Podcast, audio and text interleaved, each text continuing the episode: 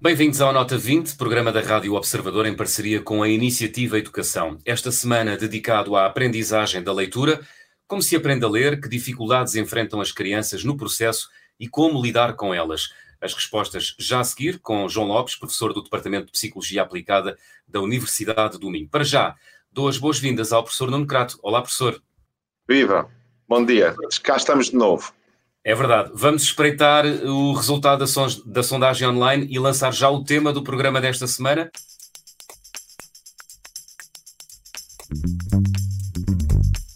A pergunta que colocámos foi a seguinte: quando é que uma criança deve conseguir ler textos simples? E 75% respondeu no final do primeiro ano, 25% no final do segundo ano. Não há grandes margens, margens para dúvidas, professor. A maioria é. dos nossos uh, uh, uh, ouvintes escolheu no final do primeiro ano. E acho que escolheu bem, porque há todas as condições para que isso aconteça. E isso acontece, na realidade, com, com, com a maioria dos jovens. Em alguns casos há problemas, e nós temos aqui hoje um especialista que nos vai precisamente explicar, existindo problemas, o que é que se deve fazer e o que é que a ciência hoje nos diz sobre a leitura, porque está muito desenvolvida a ciência da leitura. O Aprender a Ler é o tema do programa de hoje. O nosso convidado queria ser meteorologista, mas decidiu estudar psicologia por causa da aura de mistério que envolvia a disciplina quando ela começou a ser ensinada em Portugal. Hoje, João Lopes é professor do Departamento de Psicologia Aplicada da Universidade do Minho e tem investigação feita sobre os problemas de aprendizagem da leitura, escrita e matemática, entre outros temas de educação. É também coordenador do programa A a Z da Iniciativa Educação. Professor João Lopes, Bem-vindo ao Nota 20. Obrigado, bom dia. Professor, a leitura é uma das grandes conquistas do último século e ler é uma necessidade quase como respirar. Mas o, o ato de juntar letras e formar palavras e uni-las em frases e textos é fruto de um processo social. Por que é que há crianças que sentem dificuldades em entrar neste mecanismo? Um, muito bem, deixa-me só fazer uma pequena correção. Diga. Não se trata do último século. Uh, na verdade, a humanidade um, consegue ler há poucos milhares de anos, apesar já existir há uns largos milhões de anos.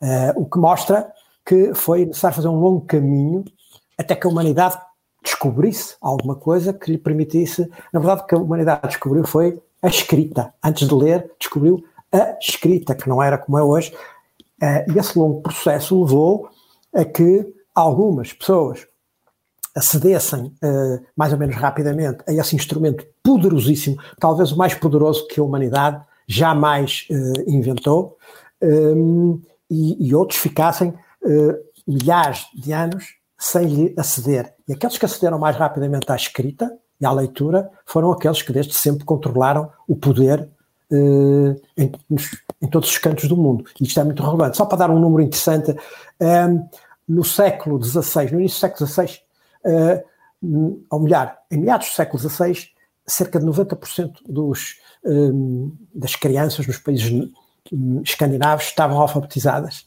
Uh, e nos países do sul da Europa, uh, 97% estavam, não eram uh, alfabetizadas. Ora, isto aqui dá uma ideia de que a biologia não tem nada a ver com este assunto. Porque é que eh, nos países do norte estavam alfabetizadas, por causa de, do processo da reforma protestante. Um, um, um, dos pilares da reforma, da reforma protestante foi a tradução da Bíblia para as línguas nativas. Este impulso religioso levou a que essas crianças fossem todas uh, alfabetizadas rapidamente. Era preciso saber a Bíblia, não em aramaico, não em hebraico, não em grego, mas nas línguas nativas.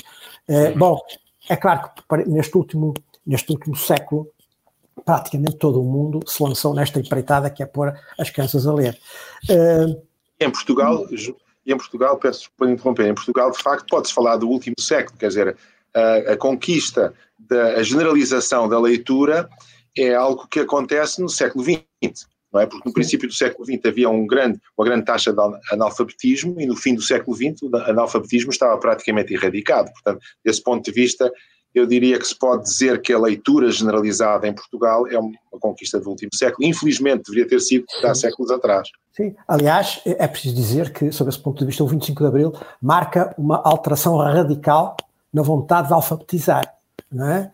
Uh, e nós tínhamos cerca de 35% de analfabetos, hoje temos um número completamente residual, o que mostra, uma vez mais, que não estamos perante um dado biológico, mas perante um dado uh, social, político. Uhum. E nesse sentido... Não obstante, haverá sempre sujeitos que vão ter dificuldades. Isto é, quando se tenta a universalidade de algo, não é líquido que toda a gente vai conseguir desempenhar regularmente um, esse algo. É, um exemplo, se nós estivermos a pensar, se nós pensarmos num jogo como basquetebol, é evidente que nem todos jogam na NBA. É? Uh, e há imensa gente que nem sequer consegue jogar basquetebol. Mesmo que eu lhe ensine, vai ter sempre uh, muitas dificuldades. Portanto, haverá sempre dificuldades relativamente a alguns sujeitos, mesmo que nós investamos maciçamente no ensino desse conjunto uh, de competências, capacidades, o que se lhe quiser chamar. Uhum. Vai sempre haver essas dificuldades. E de onde é que surgem essas dificuldades? Essas dificuldades surgem eh, genericamente uh, de duas fontes, chamemos-lhe assim. Uh, uma, o ensino, e outra, a aprendizagem. Na verdade, o problema normalmente surge num cruzamento entre o ensino e a aprendizagem. É no encaixe que as coisas falham, não é necessariamente no ensino, não é necessariamente na aprendizagem, mas é neste encaixe.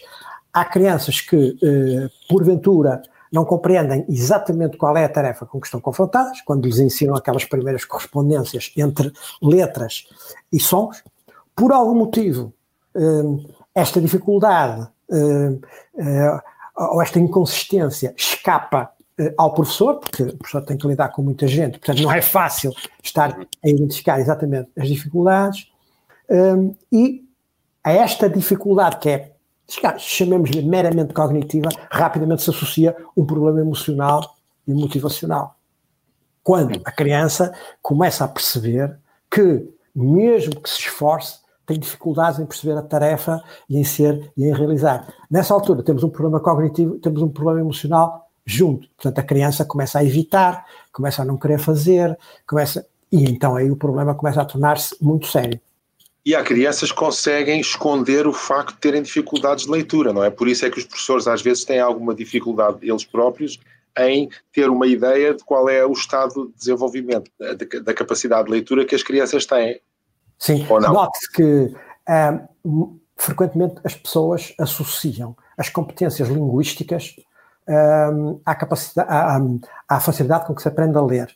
Isso só uhum. é parcialmente verdade só é parcialmente verdade. Então, algumas crianças que até falam bastante bem, uhum. até parecem ter um, têm até um vocabulário razoável, um, enfrentam dificuldades e estas, estas competências linguísticas acabam por camuflar o problema. O que é que acontece? Acontece que, mesmo que um sujeito tenha boas capacidades ao nível do léxico, conheça muitas palavras, fale bem, se aprender a ler com dificuldades, um, adiante irá ter, um, um, em, pelo menos em, em, termos percentuais, uma diminuição da sua capacidade linguística. E porquê? Porque a partir do momento em que nós aprendemos a ler, cerca de 90% das palavras novas são retiradas dos livros, das revistas, daquilo que lemos. Portanto, não aprender a ler adequadamente representa um prejuízo muito significativo, mesmo para aqueles que falam bem.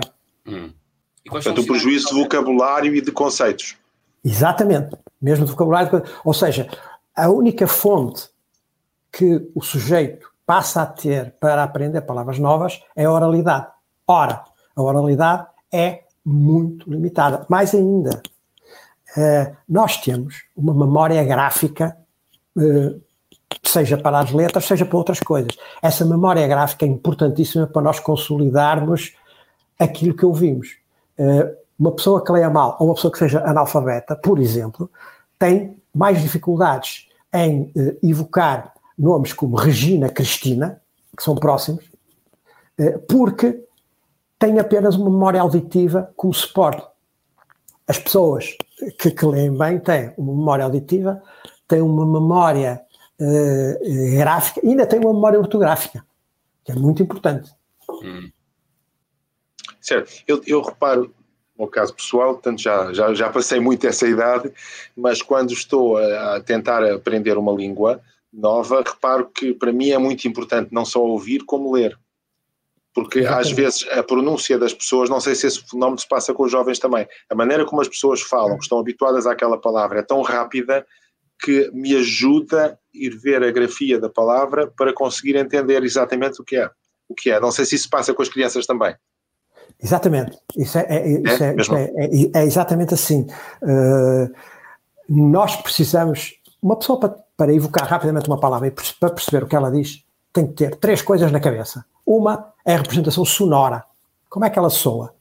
Outra é a representação gráfica ou ortográfica, que é um ícone, é, é uma imagem. E a terceira é o significado. Quando qualquer destas vertentes fraqueja, hum, a interpretação da palavra, aliás, leitura e interpretação, sofre. Portanto, o que é bom é que estas três coisas estejam juntas. Por exemplo, escrever palavras, escrever literalmente escrever coisas é excelente para aprender as palavras. Nós não devíamos, por exemplo, não devemos, por exemplo, começar a escrever palavras num computador. Primeiro a manualidade, depois por uma questão de rapidez, então podemos passar para o computador, não é? Mas primeiro a manualidade. A manualidade é uma coisa importantíssima para nós fixarmos estas representações na memória a longo prazo. Professor, há alguma idade uh, para se começar a aprender a, a ler? Não, não há uma idade fixa. É evidente que ninguém está à espera que uma criança de um ano uh, consiga ler. Mas é possível ler a partir dos 4 anos, a partir dos 5. Aliás, curiosamente, a resposta à questão que há na, na, na sondagem, a, a, resposta, a resposta é correta do ponto de vista da nossa organização educacional. Mas se um sistema estivesse organizado para começar a ler, por exemplo, aos 5 anos, que é aquilo que se passa nas escolas João de Deus, a resposta estaria errada. Então dir no final dos 5 anos. Seria mesmo antes disso, não é? Mesmo antes disso. Pois, seria mesmo antes. Há sistemas que começam um pouco mais tarde, um ano mais tarde, e então a resposta seria aos 7. Uhum. Portanto, a, a, ideia aqui é que não há propriamente uma idade para começar a ler, embora seja óbvio que crianças muito pequenas uh, serão incapazes de o fazer, não é? Uh, mas a partir de uma determinada idade, 5 anos, digamos, 4, 5 anos, é uh, possível nós ensinarmos as crianças a ler. Embora eu deva desde já dizer que me parece bem os 6 anos como um, estrutura organizacional, parece-me bem os seis anos. Não temos pressa, não temos que ter pressa. Hoje em dia há bastante pressa nos jardins de infância, por exemplo, de começar a ensinar os miúdos a ler. Está a tentar se transformar os jardins de infância em escolas encapotadas. Não se diz isto abertamente, eh, por não sei porquê, não sei se é por vergonha, mas eh, está a fazer-se isso, notoriamente. Eh, como eu digo, o João de Deus faz isso explicitamente. Sim.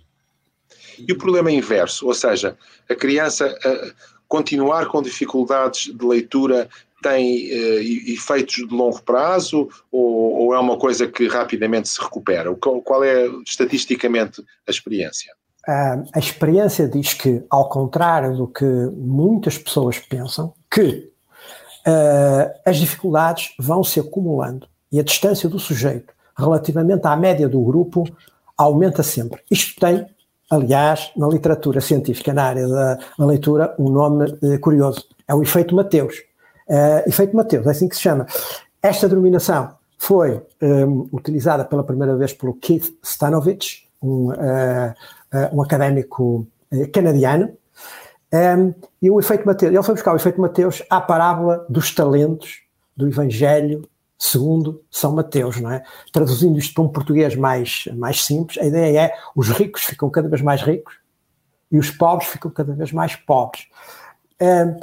Isto não é rigorosamente assim na leitura, porque os pobres não ficam mais pobres, eles ficam é relativamente mais pobres. Ou seja, estão mais longe, eles também avançam, mas estão é mais longe dos, uh, dos que leem melhor. Consequentemente, nós temos que retirar daqui imediatamente uma ou duas ilações. A ilação fundamental é que as dificuldades não devem ser ignoradas. A melhor intervenção sobre as dificuldades de aprendizagem da leitura é um, aquela que for realizada o mais cedo possível. E quando eu digo mais cedo possível, é o primeiro ano de escolaridade. Não há razão nenhuma para esperarmos pelo final do ano para ver se acontece alguma coisa. A ideia de ver se acontece alguma coisa é a chamada ideia maturacionista. Mas a leitura não amadurece, tal ao contrário, por exemplo, da linguagem. É? Nós, para falarmos, precisamos de estar simplesmente no meio de falantes, com um, estímulos mínimos, nós começamos a falar. Mas para ler, isso não sucede. Podem meter-nos dentro de bibliotecas quantas vezes quiserem. Se não nos ensinarem o código alfabético, ou seja, as correspondências entre letras e sons, é por aí que se começa a ensinar a leitura, nós nunca seremos capazes de ler. Portanto, não basta estar no meio de livros para, para ler. Não sei se ainda tenho tempo de fazer um pedido ao professor João Lopes, é que nos explicasse o, as histórias de A a Z, qual é a intenção das histórias de A a Z, se explicasse um pouco uhum. qual é o motivo, qual é a intenção daquele, daquele novo, daquela nova oferta. Sim, senhor. Os, as histórias de A a Z estão uh, enquadradas uh, nesta oferta, digamos assim, da Iniciativa de Educação, que é o programa da A a Z. E o programa A a Z tem como objetivo fundamental uh, intervir muito cedo sobre as dificuldades de leitura das crianças.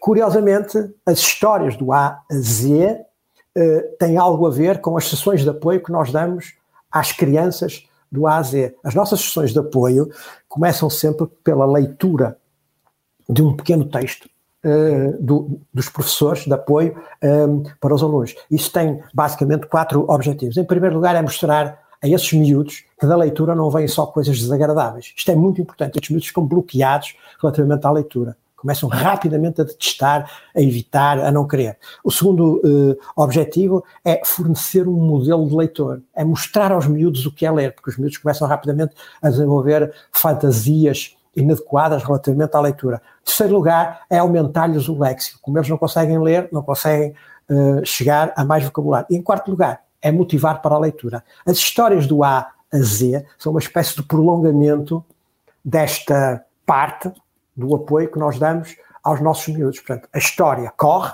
uh, temos uma pessoa, uma atriz, um ator uh, a ler, portanto, pessoas que uh, leem muito bem, sabem ler muito bem uh, para os miúdos. E, portanto, nós temos aqui a componente motivacional como, um, digamos, a primeira ideia destas histórias. Mas há mais. Ao mesmo tempo que a pessoa lê, vão aparecendo as palavras ou as frases que vão sendo realçadas ao mesmo tempo que a pessoa lê. Qual é o objetivo aqui? O objetivo aqui não é que a criança simplesmente ouça uma história. Nós queremos que a criança leia a história apoiada na leitura da pessoa que está a ler. Mas ainda fizemos mais uma coisa. Quando termina a história, eh, ela volta a passar apenas com as palavras realçadas. Portanto, a pessoa já não lê. Portanto, a criança pode, logo a seguir, ler novamente a história. Uh, eu não sei quantas crianças irão, não, não sabemos quantas crianças irão ler a história. Para concluir, professor. Uh, pronto, não sabemos quantas irão ler a história, mas o que é interessante é que uh, há aqui um princípio que também se chama o princípio da tarefa inacabada, um hum. célebre autor da área da psicologia, que é o Kurt Lewin, acaba de ler a história e as crianças são um bocadinho obsessivas, gostam de repetir. Gostam, adoram repetir. Então é muito provável que elas venham a repetir a leitura, desta vez autonomamente, sozinhas, é uma coisa maravilhosa. Professor João Lopes, foi um gosto. Muito obrigado por ter vindo à Nota 20 esta muito semana. Muito obrigado, eu. Professor Nuno Crato, antes de fecharmos este, o programa desta semana, três notas essenciais sobre o que acabámos de ouvir, sobre este processo mágico chamado aprender a ler. Muito bem, eu julgo que uma ideia essencial que surgiu daqui, ou que aqui foi acentuada, foi a necessidade de detectar as dificuldades que algumas crianças possam ter o mais cedo possível. Para isso é preciso um esforço consciente, verificar mesmo se elas têm essa dificuldade ou não. Depois é necessário intervir, dar-lhes um apoio especial, porque os jovens afastam-se, os jovens têm essas dificuldades, não seguem um pouco atrás dos outros, não vão se afastando mais do progresso médio da turma e, portanto, é uma coisa que é, em que é necessário investir. É também interessante esta possibilidade com as histórias de A a Z, que permitem que as crianças ouçam a história à medida que vão vendo as letras e as palavras aparecerem. Isto, obviamente, é um apoio à leitura desses jovens. Estão à disposição de todos. Finalmente, basta ir ao nosso site, basta ver as histórias de A a Z, ouvi-las, repeti-las e ter prazer com elas. E o próximo programa é sobre o ensino profissional. Vamos conversar com Isabel Ormigo, professora e coordenadora do programa Ser Pro. Deixo a sondagem que pode responder na rede social Twitter na próxima semana. Qual a vantagem do ensino profissional? Opção 1, a formação é mais prática. Opção 2, dá acesso a uma certificação profissional. Professor Nuno Crato, é tudo. Até para a semana. Até para a semana. Muito obrigado.